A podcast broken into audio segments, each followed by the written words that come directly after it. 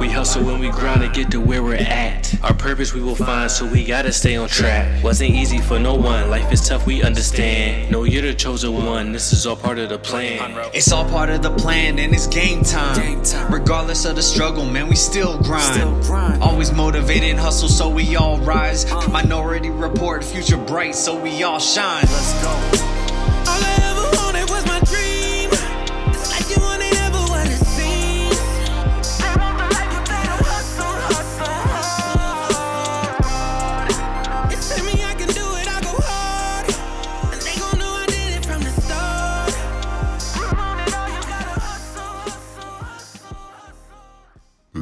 This the Minority Rapport. movement.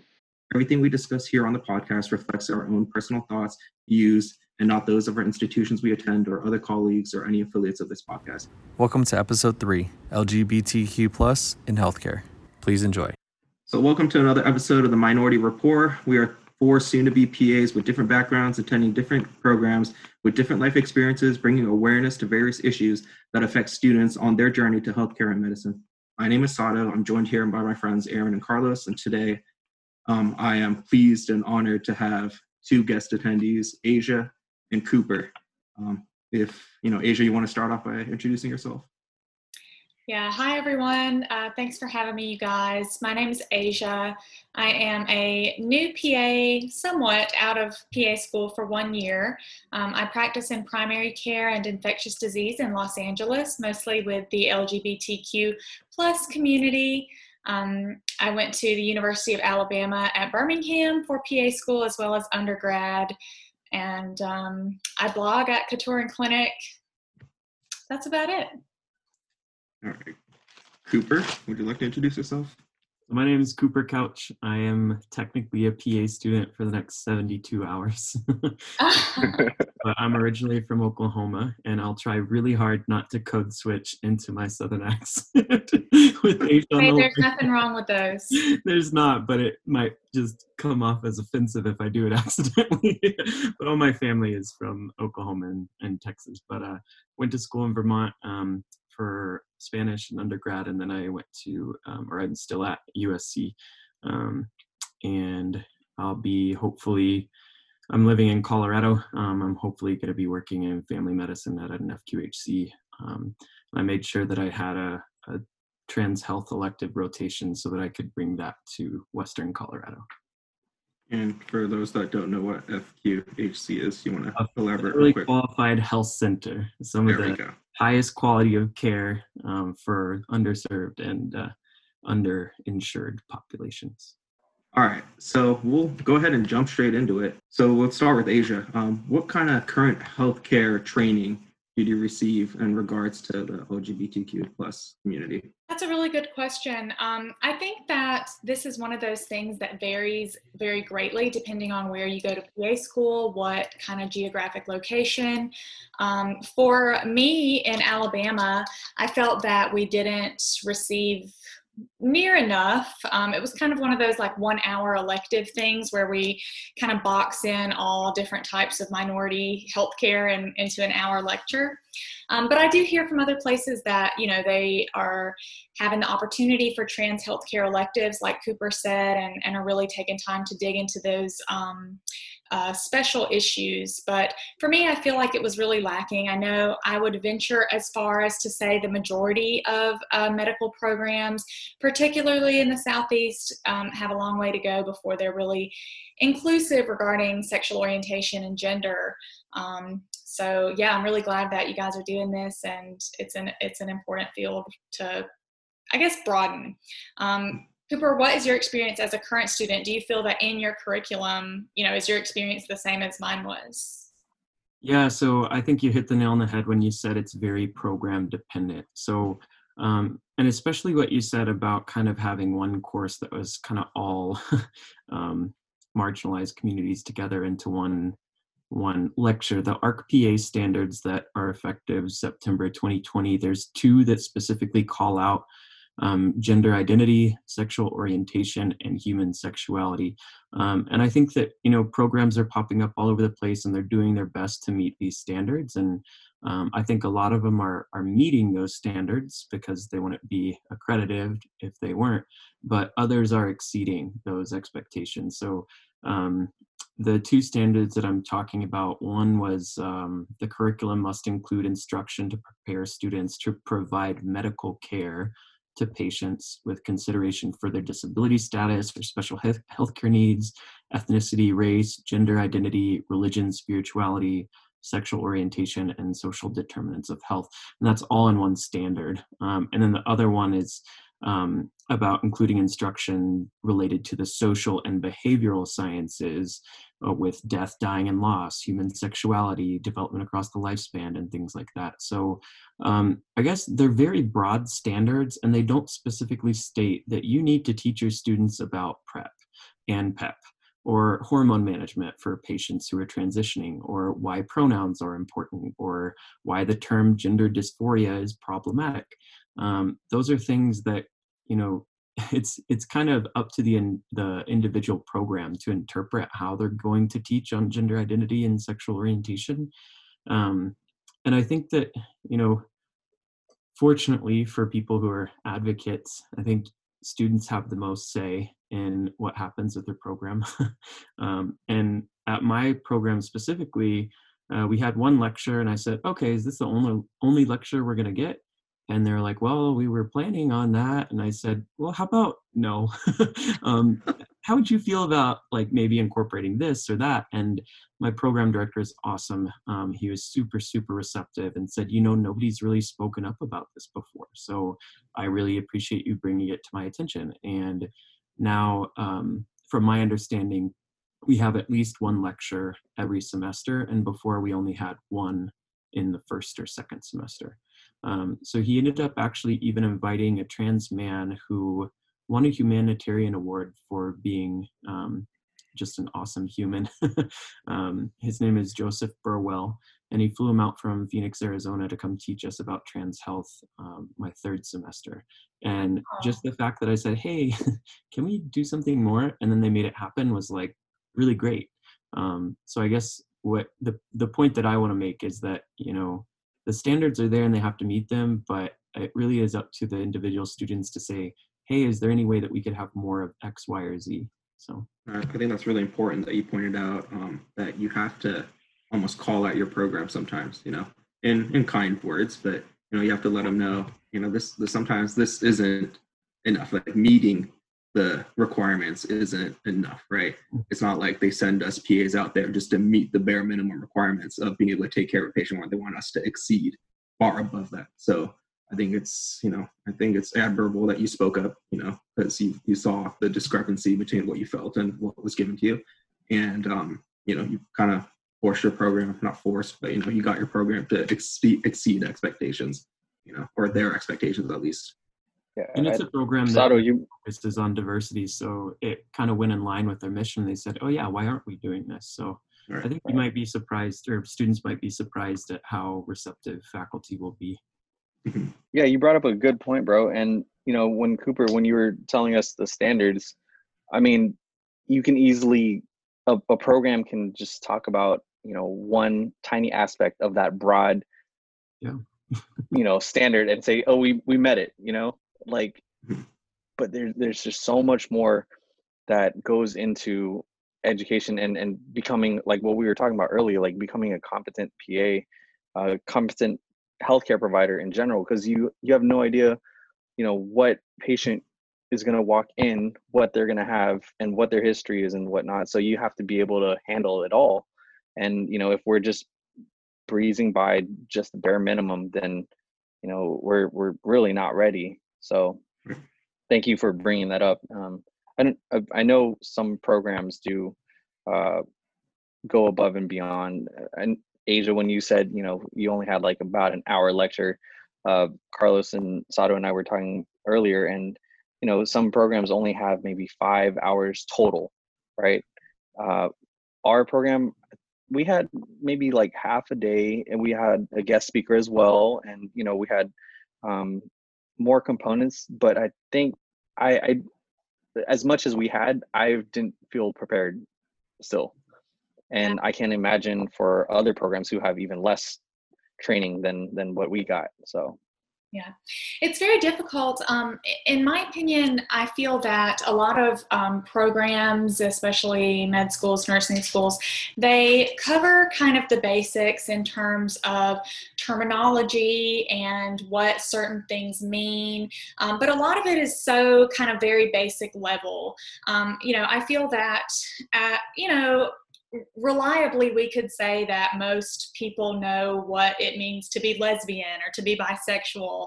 And so to pound people over the head with those kinds of like broad you know terminology type things and to leave out the actual clinical aspects because people that's a misconception i feel is that you know people say well you know how is how is treating an, an lgbt person any different than treating just your regular patient? You know they're all humans and we're treating every, everyone equally.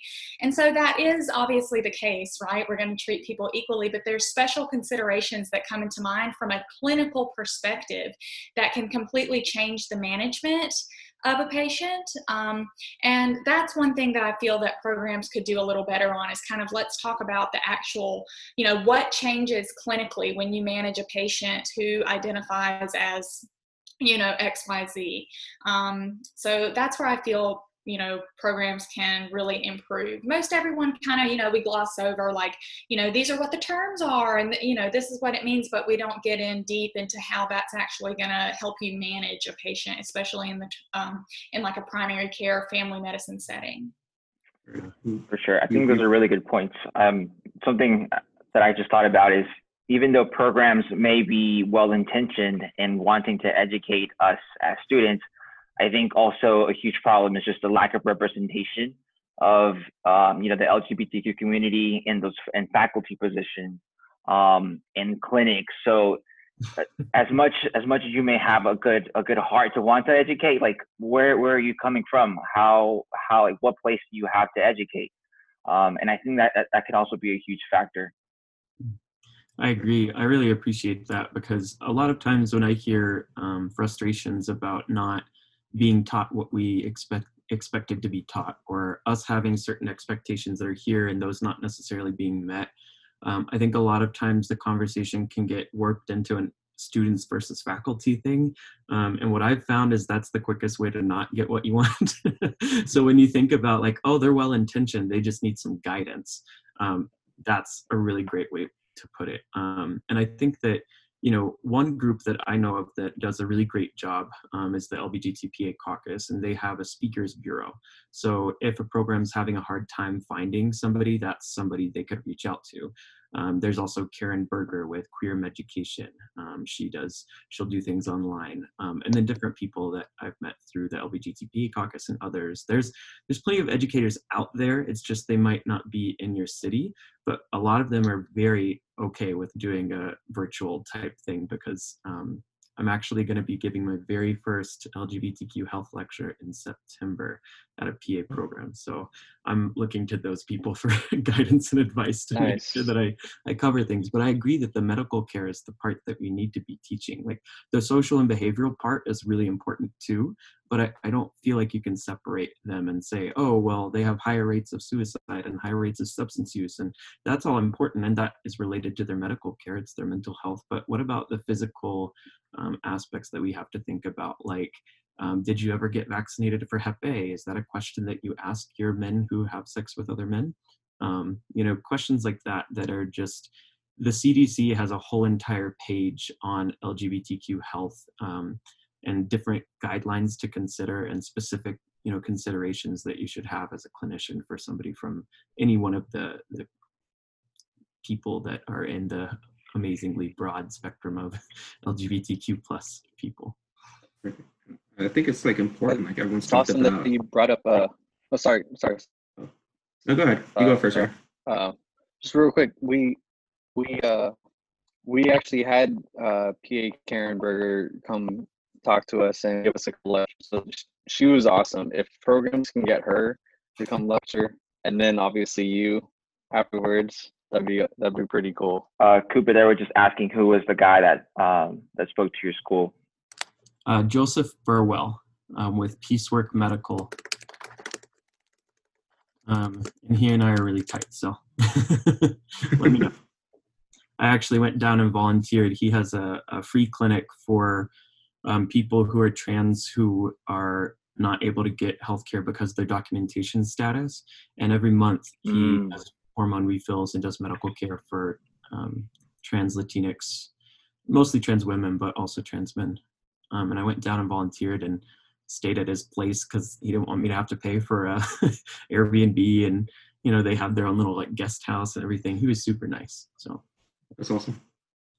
Yeah, I, I was saying, um, you know, it's if we're not educated on it, you know, if our programs aren't taking the initiative to teach us about it, then there's really no way for us to actually learn it, right? Um, it's kind of like, you know, it, it can be frustrating, but you know, a lot of these, um, uh, we never got taught the, about the LGBTQ plus community growing up. You know, there was a lot of terms that we used to use. I used to use personally growing up as a child you know that was never frowned upon you know it was almost part of society right and no one ever told me it was wrong right so then you never grow up knowing that it's wrong it's not until you know college further education you know grad school stuff like that where you finally realize wow how how ignorant was i to you know use terms like that and it's frustrating when you hear people still use it you know and so it's um it's easy to feel you know ashamed that you don't know about something but honestly if you're never taught something you won't know it right? So you don't have to feel ashamed about not knowing, but you should be you should feel ashamed if you're ignorant enough not to learn it. You know, because there's enough of a movement going on now. There's enough resource out there. There's enough people that are out there that are willing to teach you about it, right? For you not to want to take the initiative and educate yourself on it. And I think that's just important. Um, Caitlin in our chat said that uh, another issue is that LGBT health is still often taught as an other that needs its own lecture. And I'd love to see more lecturers be aware of their heteronormative language. And I think this is such a, such a, such a good point. You know, um, there's this quote that I love that's like, no one would have to come out if it wasn't assumed that we were all straight. Um, and so, yeah, I think that's a really good point. You know, there's plenty of, of opportunity to be more inclusive just in your regular schmegular you know uh, lectures.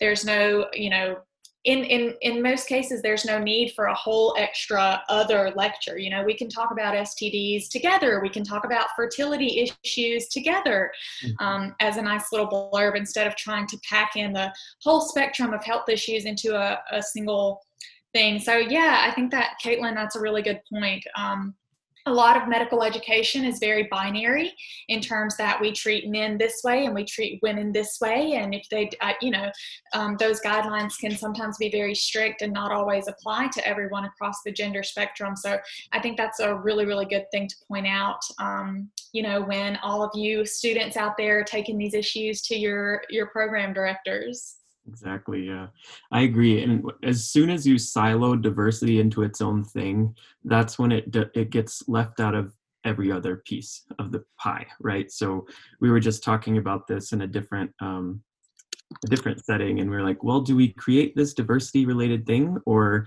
do we try and integrate diversity into all these other things? And it was like, oh yeah, actually, let's do that.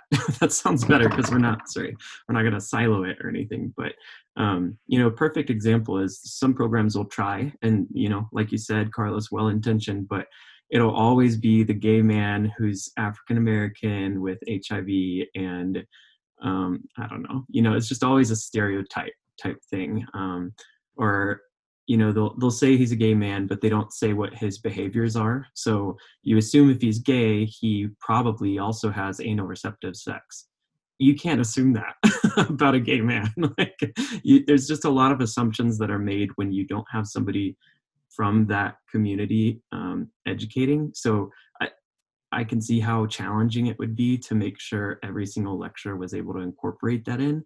But I think it would be a great way to kind of start a conversation and maybe educate them in the process. And to be honest, I was that one who always raised my hand and was like, how did this how would this affect our trans community like, from like the endo perspective when we're talking about those i'm like if they're taking this and you, how, how does that work? And it, it's a question that they've probably never been asked, and a lot of them don't know the answer. So and a topic that could be covered in pharmacology but isn't. Um, Yeah. same with prep and pep and i'm so sorry my dog is barking. Um, with prep and pep you know that could easily be a part of pharmacology and at least for me it wasn't you know it, it wasn't touched on. Definitely not hormone management for trans patients was not a topic. Um, so those are just a couple examples of where these seemingly very niche topics can fit into the broader clinical spectrum and, and education. One second Just So- a question to to throw out there. I I know PA Berger did do a uh, lecture at CAPA, right? Um, at the CAPA conference this past year. What do you guys think about you know having th- those kind of lectures at conferences to get CME, or not even just at conferences? You know these these type of webinars, having you know Cooper or Asia or PA Berger or anybody else talk about and educate us future PAs, you know, on medication management, hormone management, whatever else that, you know, goes into the full equation of caring for our patient, right? So, I love that you brought that up. Um, it was actually something when I was a LGBTPA caucus student leader fellow in 2018-19. I noticed that there weren't any CME at CAPA that related to LGBTQ health, and um, I tried to join the uh, Minority Affairs Committee, but um, wasn't able to because I was a student. I'm not really sure what the issue was, but um, I ended up talking to Saloni Sorup for quite a bit to to make sure that we identified some people who might be interested in doing lectures, so that was covered, and Karen was one of them. Um, Kayla McLaughlin, I think, also gave a, a presentation at CAPA as well. Um, but I think you're right. Yeah, it does take people from the community and from those experiences. You know, I'm not saying that you have to be a member of the LGBTQ plus community to teach on it. Um, I think if you work with those patients every day and you understand their struggles, then you know the medication management. You could teach it too. But um, I do think because it's not expected to be part of the basic curriculum that people do have to go kind of go out of their way to um, to educate themselves. I don't know what your experience has been like, Asia. in terms of having to kind of seek external sources of information yeah absolutely um, a lot of it for me uh, as a new grad was kind of learn on the job so i have a great uh, supervising physician um, who's been in hiv and lgbt care for years and years and years so um, uh, most of it I did learn as we went along through this, uh, you know, through the past year of my employment. Definitely don't feel that there was um, that school really kind of prepared me for the special topics that we address. Um, but yeah, I, I th- and I'm glad that you brought up the CME as well because you know people obviously we all need to be incentivized right? It's we need that cme and it's really really worthwhile um, because you're going to address these patients anywhere you go whether you're in an urgent care the er you know whatever. It's not just your primary care team who's going to be taking care of these people. Um, so yeah I, that's that's kind of where i was. I was a lot of learn on the job. Long I story mean, short. I'd, I'd take it one step even further and make it a requirement, right? Why is this not a requirement for like a CME requirement, right? Why is you know um, minority health disparities not a requirement for CMEs, right? If you want to take care of patients, then you have to have a basic fundamental understanding of what your patients go through, and the fact that it's not a requirement is kind of a almost an embarrassment on the on the medical field as a whole because you can't pretend to understand something that you really have no idea about. Yeah, and I think too, just um, uh, you know, across the country, it's so so different. You know, practicing in in Los Angeles and West Hollywood versus rural Alabama. You know, where I'm from. Um, we we also kind of I think assume that all the providers want to know these things and want to treat these patients, but you know, in some parts of the country, the the reality is that you know not only do they not know how to, but but they're not interested, or there's still stigma regarding HIV or being trans or whatever. Um, and so maybe maybe making it a, a more strict requirement would help reduce those gaps. That's another thing too. Is it's all about attitude and who patients feel comfortable with. You can have the most knowledgeable expert who doesn't relate to a patient, or you know, just doesn't. I guess yeah, it doesn't relate to them, doesn't understand them, and it you know it goes out the window because the patient doesn't come um, which is a whole a whole issue of you know adherence and finding providers who you feel safe and who you feel comfortable with, not just in you know the urban areas. Um, so I think increasing CME requirements would maybe help address that a little bit. The one thing I did want to mention that came up in the chat that I was going to segue into with the CME piece was that the LBGTPA caucus did just have a Pride and PA practice event that was online on Saturday. And it was really great. I didn't get to attend all of it because our internet went out and I was without internet until 11 p.m., which was just as horrible to miss the event, but also to not have Netflix or any study material. and was there CME or no? Yeah, there was CME. So it's CME. Um, and I know that they're working on trying to get um, some of those presentations onto their website. Um, for members, it was a free event. Uh, for non-members, I believe it was $75. But I will say that every every year at the annual conference, um, the LBGTPA caucus shows up big time. Um, so there is there are plenty of CME opportunities at the national conference.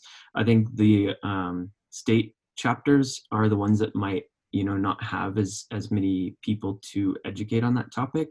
Um, it might not be you know we don't really have state LBGT associations. We kind of just have the national. Um, but it takes those members that live in those states saying, hey, we need to make sure this happens at our state conference too. And even if it's just one lecture, you know, a lot of times you sign up for these conferences and um, you're kind of stuck there all day, right? Like there might be one little block where it's like, oh, none of those really seem interesting. I'll go to the LBGT one and then they show up and they're like oh wow actually i learned a lot like yeah.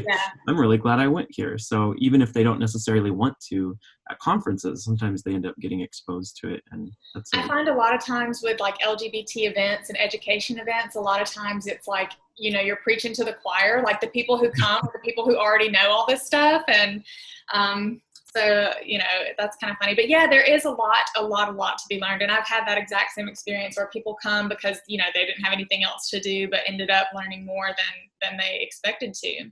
Yeah. um, there's a good question in the chat. It says does anyone fear being looked down upon or discriminated against having lgbtq experience on your application or being lgbtq when applying to pa school? Um, yeah again i think uh, you know it's it depends so much on where you're going. Um, i'd like to think that schools are very open-minded now and that having lgbtq students is like a good thing. Um, but you know there's very conservative parts of the of, of the country. I personally did not have any sort of identifying information regarding my sexual orientation on applications. You know, I, um, you know, I didn't highlight like the um, volunteer work and stuff that I had done and just kind of relied on academics and things that I considered to be safe, which, you know, looking back on, I feel kind of bad about. So I did have that fear a little bit, um, and and did at my rotations. You know, people. I can't tell you how many times people would say to me like, "Oh, don't worry, like we're gonna find you a husband" and all this kind of stuff, and I would just kind of be like, mm-hmm, yeah, like love that. Now let's close up this heart uh, type thing. um, so yeah, I think again, it's all about where you go. But looking back, my advice to you would be don't hide that part of yourself for fear. If the program doesn't want you for because you're gay or trans or whatever, then that is not the program for you. Um, so that's something that you should be proud of, and that is if you feel that that is a big part of your identity, then yeah, feel free to share that. Um, and if any program doesn't like it, like I said, that's not the school for you. You know, I'm really glad that you asked that in the chat. One of the questions that the, um, the guys here had for us were was about obstacles that the LGBTQ plus community faces when entering healthcare. Um, and there were three things that I wanted to kind of focus on with that. And um, one of them was comfort. So I am actually, um, you know how PAEA had that article that went out that was like, no pride for some, um, and they were asking students to respond to their experience uh, as a marginalized identity. I've been working on um, an article for that. One of the things that I really wanted to emphasize was the fact that I had a pre health advisor who I trusted, who advised me not to put anything related to LGBTQ plus identities in my resume, my application materials at all, because she said that adcoms might not have the same ideology as me. They might not see that as a diverse quality. Um, and so I guess, yeah, I absolutely, and I, you know, I regret that I um, complied with that, that I ended up, you know, trusting her years of experience and helping applicants get into schools and things. And um, you know i'm sure she had an experience that taught her that. Um, but like asia said that's not a program you want to go to. Um, and if it is then you should want to go there so you can change it. Right. i have a question actually because if if you get and say you know you you do hide the fact and then you get in to a program that may or may not have been willing to do it would that be able to you know I mean, yes, it's it's something that you hide. Yes, it's something that you're not comfortable with. But at the same time, would it give you an opportunity to Yeah, open more doors for future students? Yeah, that- and I guess that- that comes back to one of the other pieces, which is kind of the tokenization piece of like um, feeling like you're the only LGBTQ plus person, and not only are you expected to voice uh, the opinions of all gay men everywhere if you're a gay male, but oh, also every bi person who's erased and every trans person that you actually don't really know a whole lot about because you haven't lived their experience. It's it's kind of one of those things where if you're a person of color, you don't have the experience of every single person of color, but there's unique traits about each that is basically just being marginalized and discriminated and oppressed, right? Um, I don't think that as a white cis male that I have ever really felt like my oppression was oppression because I have so many other advantages in society. Um, but recently, I've been kind of reflecting on that a little bit more and how it just internally I've had to think about actually, like, you know, some of those experiences you went through, that really wasn't okay.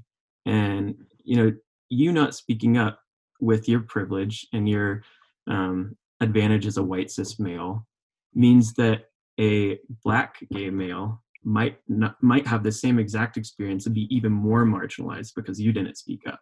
You know what i mean? So that's kind of um, there's this quote that i've been looking back to over and over and it's look at where your privilege intersects with somebody else's oppression. And that's the part of the system that you have the power to help destroy.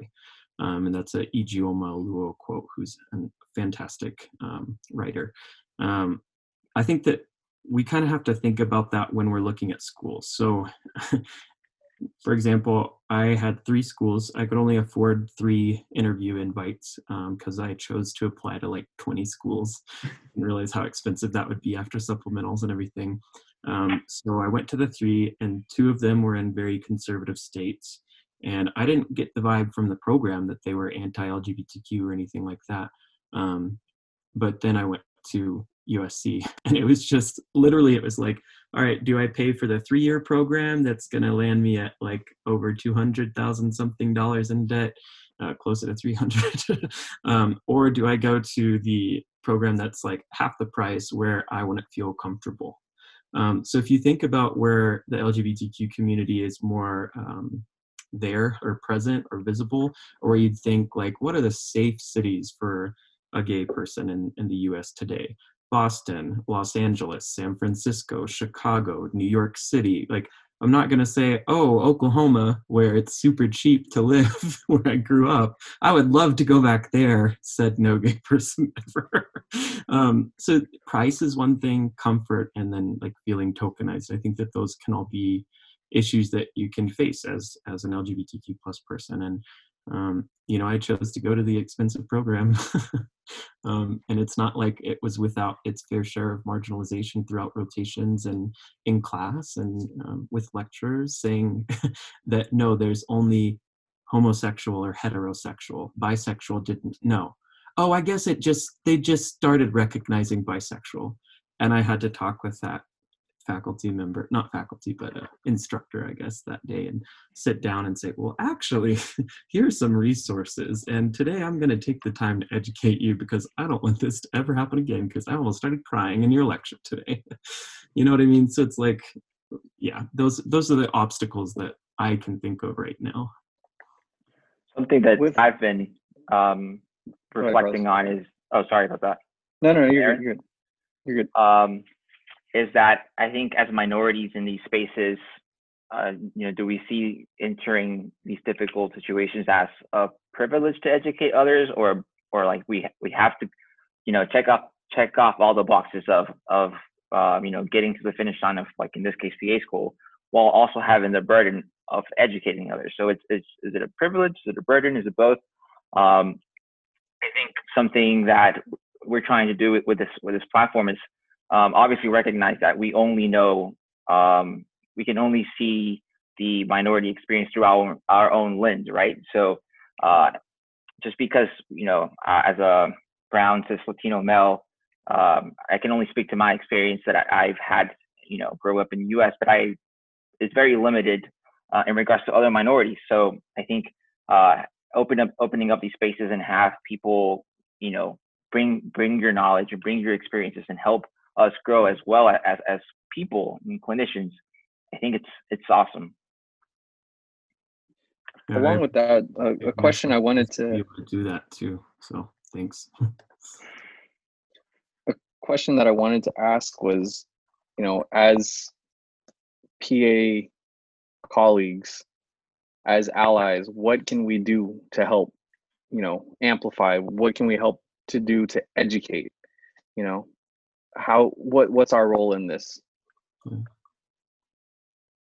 I think um, I'll let Asia uh, that one.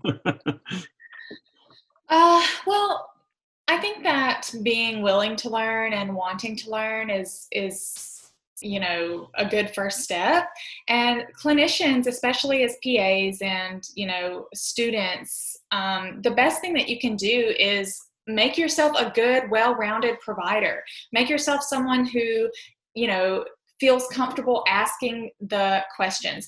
That's one thing that I harp on a lot to students and to people who ask me for advice. And um, you have to be comfortable asking the questions. So much information can be gleaned if you're just willing to ask those things. You know, it's like Cooper said, you know, we just make these assumptions about the sex practices of certain people just because you know based on our definition. But we don't ask those like intimate details and stuff like that. So my thing my, what i would my advice to you would be get comfortable asking questions that may feel uncomfortable.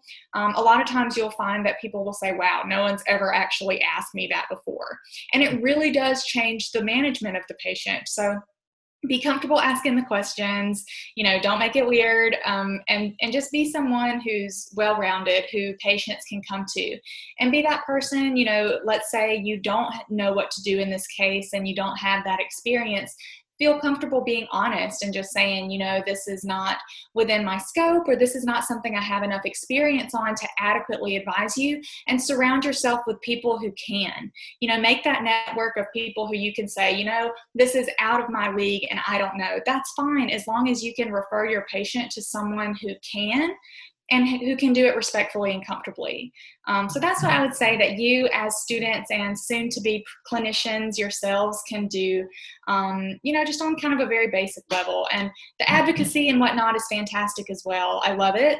Um, but I would really focus on kind of on yourself and your clinical and interpersonal skills because it's going to be you out there interacting with these people, um, which can be very different than, you know, legislation and CME. I, I appreciate that you you focus on the individual because I do think that we all have that responsibility as clinicians to do the best um, by our patients. It's the do no harm principle, right? Um, non-maleficence and beneficence and all the good words that we have to say in the PA oath that some of us take very seriously and others are like, you know, I need a paycheck. um, yeah, I think that being a, a clinician is um, being a provider that somebody's going to trust you with their health and their life and their um, illness or or lack of or eh, expect you to help them prevent that illness. Um, i think social determinants of health really play into that. So being an advocate yeah is important. Um, you know I, I would say right now if you're listening to this and you did not know that there are 15 states that do not do not classify um, beating somebody up or even killing them for being LGBTQ as a hate crime, then maybe that's one place you could start. Um, go to the HRC website and just look at what those states are, see if you live in them. And that's one way to advocate for your patients because that can have a huge mental and physical toll. So I guess it's both sides, but I, I agree. If you're in the office with a patient, you sending that legislation to that person or signing a petition really isn't as impactful as a provider saying, um, you know, the common uh, example I give is when I applied for the leader fellowship with uh, the caucus, I wrote this essay about how um, the very first time I realized that being gay in medicine was different was when I actually had a very positive experience. I went to the USC Student Health Center, and my doctor, who a lot of people have different opinions on, either you really like him or you really don't. Um, I showed up and and he asked you know he was asking me like the full like h and p type questions. And um, when it came to sex i said you know i responded and i usually out myself by saying well my boyfriend because my fiance isn't a gendered term. So sometimes I'll even call Marty, my fiance, my husband, or my soon to be husband, so that I'm kind of like outing myself so that the provider kind of knows. But with him, I was, you know, yeah, um, my boyfriend lives in a different state, so I'm not sexually active right now. And then he, without even flinching or like even changing and like his demeanor, his body language, he said, okay, um, and started asking me all the appropriate sexual health history questions. Um, so I want to put one of you guys on the spot real quick if I can.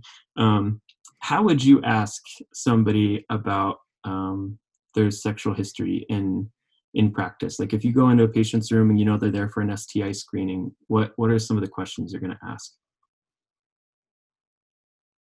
Would ask if they one are sexually active, two with one or multiple partners, um, the type of sexual intercourse, oral, anal, vaginal, um, and the gender of their partner, right? Uh, male, female, or both, right? So, one thing that I think is a very common thing to be taught in PA school is um, Are you sexually active? Great. Um, how many partners? Uh, men, women, or both is a question that I always am like, oh, I don't know how I feel about that question because does it matter whether I have sexual relations with men, women, or both, or does it matter more from a biological standpoint or an STI standpoint to ask about what types of behaviors I have? So, um, with penises, vaginas, you know, oral, anal, receptive, insertive, not insertive, um, toys, no toys, like all these kinds of things that you could really ask quite a few questions. Um, and just asking them as if they're normal makes it normal for the patient. You know what I mean? So if you say, okay, and um, what touches what? that's that's a question that um, I've heard somebody use, and I'm like, oh, that's a great point. They might be uncomfortable sharing it with you, but if they kind of hesitate, then you start giving examples and they'll say yes, no, instead of kind of offering information.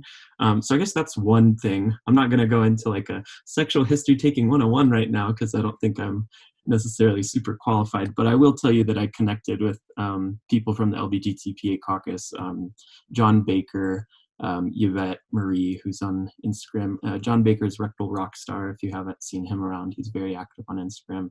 Um, and then Joshua Oppenheim, they all gave me some some tips and examples because what if they're with the non-binary patient, um, or not patient, but partner, um, and they're not men, women, or both? It kind of changes it from being heteronormative or a binary-based um, question to more of a like physiologic question. Got it. Thank you for enlightening us right there and for putting us on the spot.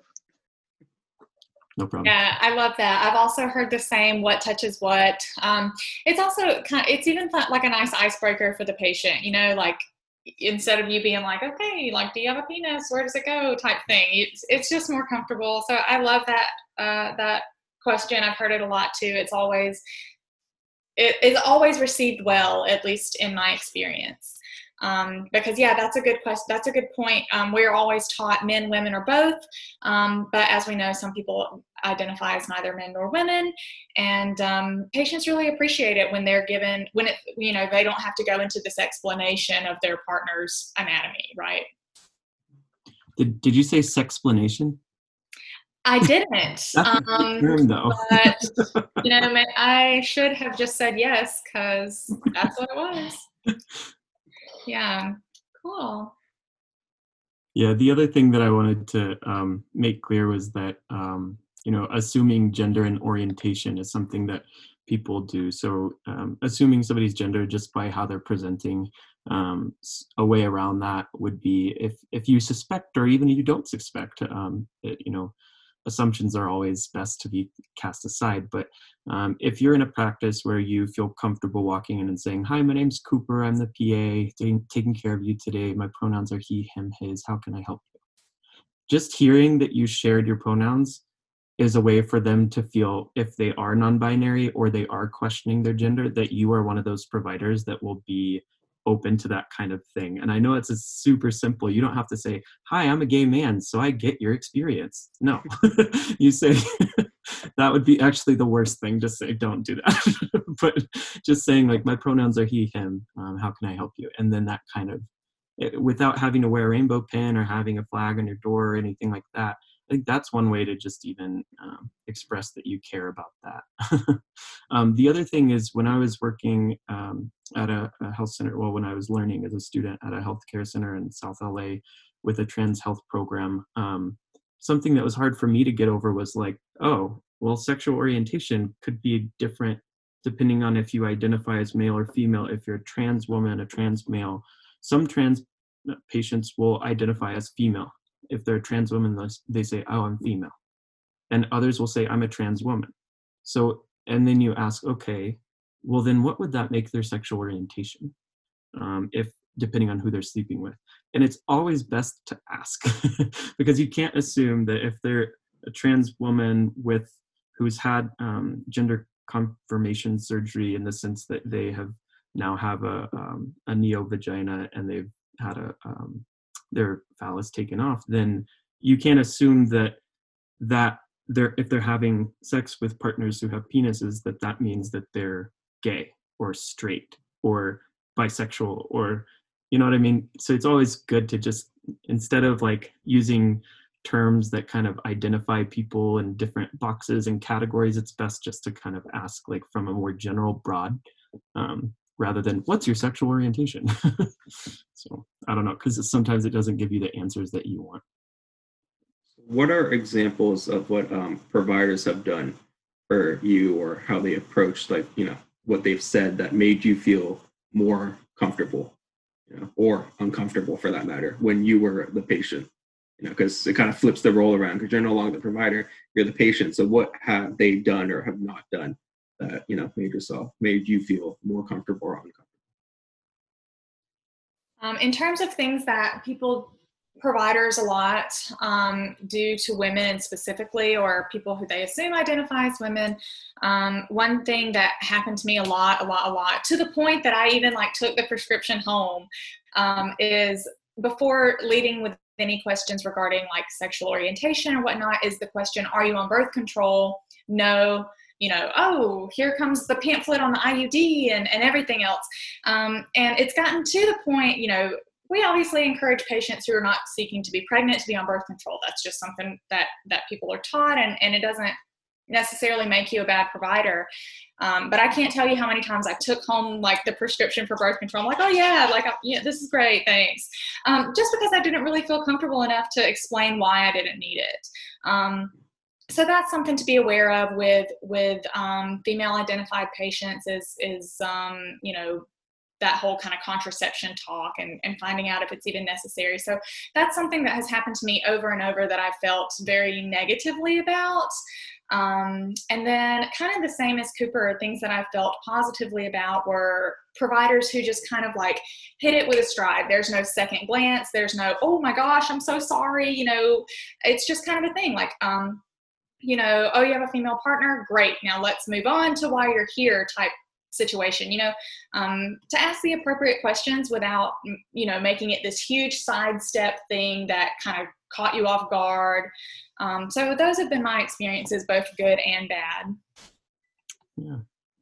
I think I kind of touched on some of them too, but other ones that I haven't experienced but I've heard that just kind of rubbed me the wrong way is when people use terms like transvestite or transgendered. It's not transgendered, it is transgender, just to be clear. Um, and I think that sometimes, you know, as somebody who's very well versed in that kind of terminology, it's like, oh, that was offensive. Like, I can't believe they said that. But what you have to step back and think is, oh, they they probably think they're well educated because they even know what that term is. So it becomes a question of like, all right, well intentioned, but here's some education and and why that that's different. Or, um, you know, other things um, that was there's a really great point that was made in the chat from Caitlin work to educate your office staff to be mindful of their greetings and language and assumptions as well. Um, when I was talking to Jonathan Baker earlier today, he said that first of all, providers need to understand that the cultural sensitivity of everyone in their office is their responsibility and it's a reflection of them as providers. So, thinking about trainings, appropriate intake por- forms, the way people are addressed, and the way questions are asked, and just like not pathologizing things either. So, um, I think that's those are great points to think about too. Um, one other thing that's important from like a sexual health perspective um, that's not just LGBTQ plus, but literally anybody who has sex. When you're doing gonorrhea and chlamydia testing, the CDC recommendation is to do a swab where there is contact. So whether it's oral, rectal, anal, vaginal. Um, I think that's a very important thing that I have seen get missed. Um, you know, just assuming that somebody practices one way and then telling them to like put a swab up their butt. it's like, well, nothing's been up there. So like, I don't know why I have to do this. But if you had just asked a detailed sexual history, then you know what swab needs to be done where. Um, or entirely leaving it out and making the patient ask for the butt swab. That's Yeah. arguably worse. yeah that too yeah the other thing to think about is that um, sometimes you might be the first person that they come out to um, when i was living in oklahoma um, you know i had had sexual contact for the first time and i went to a doctor because i was super scared that i was going to get aids because growing up in oklahoma that's just what's drilled into my mind is oh you know, gay people get AIDS and then they die. And that's a really horrible thing. Um, nobody should take that as truth. That's just what I grew up hearing and, and being told. And so when I went to my healthcare provider, they were literally the very first time I'd ever come out to anybody. And I didn't even say that I was gay because the words like kind of come out of my mouth. Um, come out of my mouth, no pun intended. Um, but yeah, um, just think about that and kind of respect that space and uh, again just don't make assumptions just you know ask questions so like for example if if they say that they have a male partner don't just assume that they have sex with that male partner um, everybody's on a different um, journey and has different backgrounds and different beliefs and is in a different spot with their queerness or their gayness or whatever they want to term it. Um, and it's just important to recognize that and uh, just always test your assumptions. Jenna, Gina says in the chat um, something I think about when it comes to LGBT medicine training in PA school is that homo- homophobia from other students might surface. Is this something you've seen, and do you have any advice on addressing it? Opportunity versus okay. Um, this is a good question, and I think that everyone, to some degree, in a group setting with these people that you're going to be with for the next, you know, few years, there's a little bit of anxiety. Um, maybe, you know, who knows? Some people might not experience that. I did a little bit, but I found that it really wasn't um, like interpersonally between me and my classmates. I never felt that they discriminated against me, that they had any issue with me whatsoever. But I did have experiences, kind of like what with Cooper said. You know, people just using terminology that they don't understand or that they don't understand is offensive, like you know, transvestite or that that kind of thing. Trans um, and so at that point, you know, it's up to you. I don't think that anyone, especially a student, should have to put the burden of educating their classmate on themselves. Um, you know, you're there to learn as well. And if you kind of have that emotional labor in it within you to educate your classmate, then you know, good for you. But I hope that if this does come up, that you don't feel that it's your obligation to just because you possess the knowledge, right?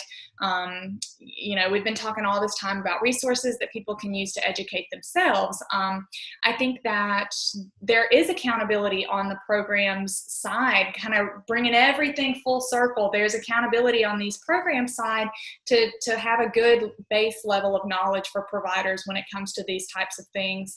Um, so yeah, I don't I don't think you you need to take that burden upon yourself unless you're really just feeling, you know, motivated.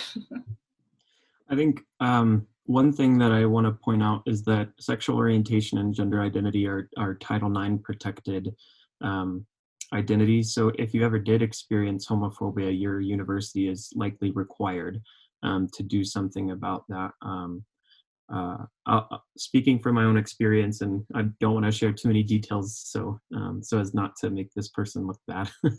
um, but we had a lecture come. It was our very, very first lecture, and towards the end, you know, there was some things that I didn't really agree with during the lecture too. Um, but at the end, this person had us all Google the name of uh, a person who had died by suicide due to being in a very conservative environment and coming out and for somebody who had a very similar experience to that, having the whole class be quiet and us all type this person's name and press enter and then read it um, was very shocking and upsetting for me. Um, it was like pretty traumatizing, and I just started like bawling. And it was like whether or not I'd told anybody if I was gay, it was pretty obvious at that point.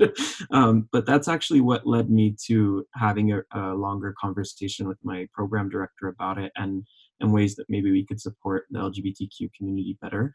And what he told me was, you know, I actually used to give out the Rainbow Caduceus pins And last year, you know, I forgot that. And um, I'm kicking myself now because I shared with him that there were people in the classes above me that never felt comfortable coming out of the program.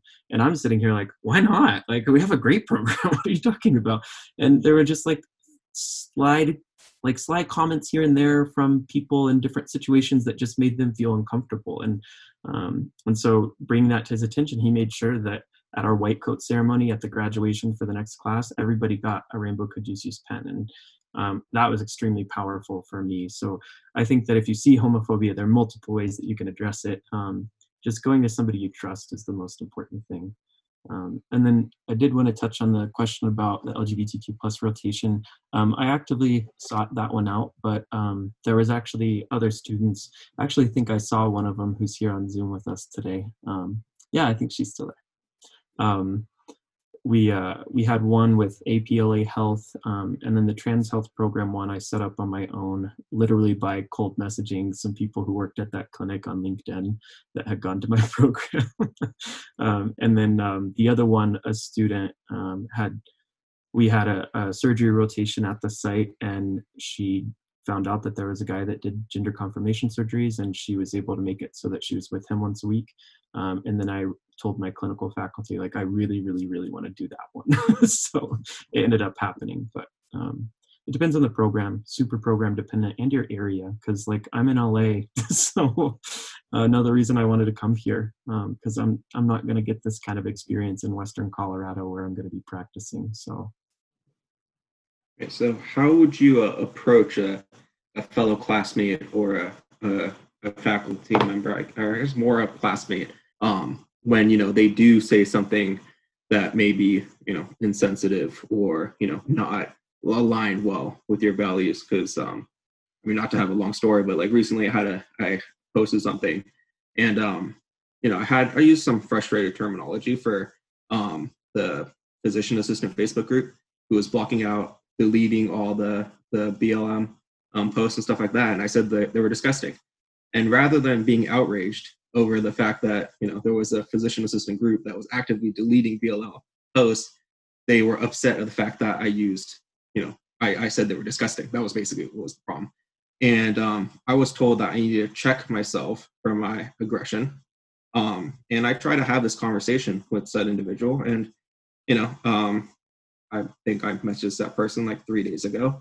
it says read and you know we had like a little conversation they're like oh this isn't my conversation to have i shouldn't have said anything but you know in reality this is the conversation we need to have right? Because it's a dialogue you know? If you never approach me about it or if i never approach you about it then you're never going to learn mm-hmm. right? So you're going to be blissfully unaware i guess in your in your eyes right? And so how do you have this conversation? Some people just want you know want to just be like oh you know this isn't my conversation to have therefore i'm just going to stay quiet you know? And that in my eyes that's just pure ignorance and neglect. So I think when it comes to somebody making a homophobic comment that's your classmate, whether or not you're part of that community, if you found it, it's kind of like the see something, say something, like the green dot type trainings. Um, I've never actually done a green dot training, so if you have, please let me know if it's awesome and if I should do it.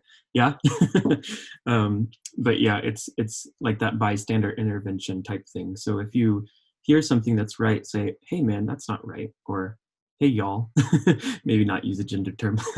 Um, and just you know say that's really not right. Um, you know if you know i understand you might have this ideology or whatever but um, you know it's it's not okay to discriminate against somebody like that whether it's in a public setting or what. But um, i've always found that the easiest way to actually make substantial change was what i did with that instructor at the end of the class rather than you know when i raised my hand and corrected politely by asking a question rather than saying no you're wrong. This is the right answer. It was kind of like a oh well what about these people? kind of trying to see where their knowledge base was on the topic. And then when i realized it was not a battle worth fighting i had classmates eyeing me like oh gosh what's he going to say? What's he going to do? He could get really mad right now. And i'm just like get out my messenger and just start typing my anger and frustration to other people so that I would be able to kind of maintain it when I approached this instructor to let them know, like, hey, like, um, this is what I heard, and I just wanted to kind of get a better understanding where you're coming from. And if you come at it from like a, I'm help me understand rather than let me teach you, then usually the the it's better received. Um, well you know that day i wasn't having bad day so i felt like i had the energy to do it but if you'd asked me on that other day when i left the room like crying and went home probably wouldn't have had the time or energy to to teach that person. So i think we kind of like i think anybody in my class could have had that same conversation you know? And i could have said hey maria like would you feel okay talking to this person about that? And i would have been able to like ease the burden and that's where i get an ally of my community to do the work for me who's happy to do it Time for this week's Minority Rapport Pearls. These are valuable tips from the Minority Rapport movement that are relevant to this episode's topic of discussion. today's pearl is um don't be ashamed at not knowing something that you were never taught you know there's no way for you to ever know you know if um, you're never taught it but don't be ignorant enough to not educate yourself on the matter and i think cooper and asia you definitely um, you know reflected on that. You definitely educated myself or me personally. And i learned a lot about you know what words not to use how to phrase things. It's certain things that i wasn't really taught or i never retained. Even if i was taught it i didn't retain it you know which is equally as bad. But you know it's it's something that takes a while sometimes to you know learn and remember. I definitely agree. And thank you again for educating us, you know, in terms of asking what to ask, right? Um, it's like the first time we take a regular patient history, like, oh, when did this cough start? You know, so the more we prime ourselves to ask these kind of questions to get ourselves uncomfortable so that we can be comfortable and so we can have our patients be comfortable i think that goes a long way and so thank you again so much for you know educating us and to make sure that we're not going to be ignorant about it um, and you know we'll, we'll continue to practice the way that you want us to practice too so Yeah, well, thank you. Yeah, as uh, as you said, I'm gonna go grab dinner. Um, but thank you so much for having me. I love what you guys are doing. This was really fun.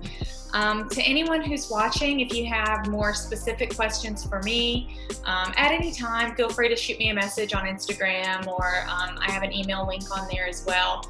I'm always happy to talk about these things and answer kind of the more specific questions if you have them. Um, so, yeah, thank you guys so much. Thank you. Um, and I know that Cooper wrote down your handle in the chat, but for the actual podcast, if you just want to go ahead and say your Instagram handle of where they can find you.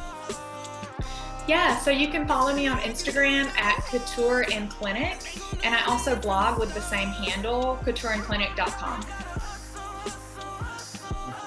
And the same goes for me. Thank you so much for having us. Um, I really appreciate you offering this space during this month. And, uh, you know, um, we've made Pride Month more about Black Lives Matter than anything. So um, I can't get off of this uh, podcast without saying those words.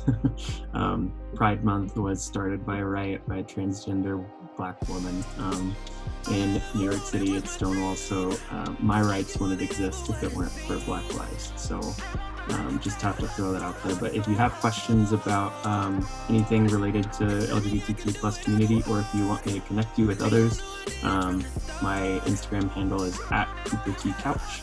Um, and I would defer to at Rectal Rockstar for literally anything related to um, anorectal health for sure. Hi, happy Pride, everyone. My name is Sato, and you can reach me on Instagram at hardworkpayoff29. My name is Carlos Cano, and you can reach me on Instagram at thefit.pa.s. My name is Carl, and you can reach me on Instagram at whitecoatblack. It's all part of the plan and it's game My name is. Aaron, and you can reach me on Twitter or Instagram at Aaron Angkor. Motivated and hustle, so we all rise. Uh. This that minority rapport, man. We all shine. Let's go.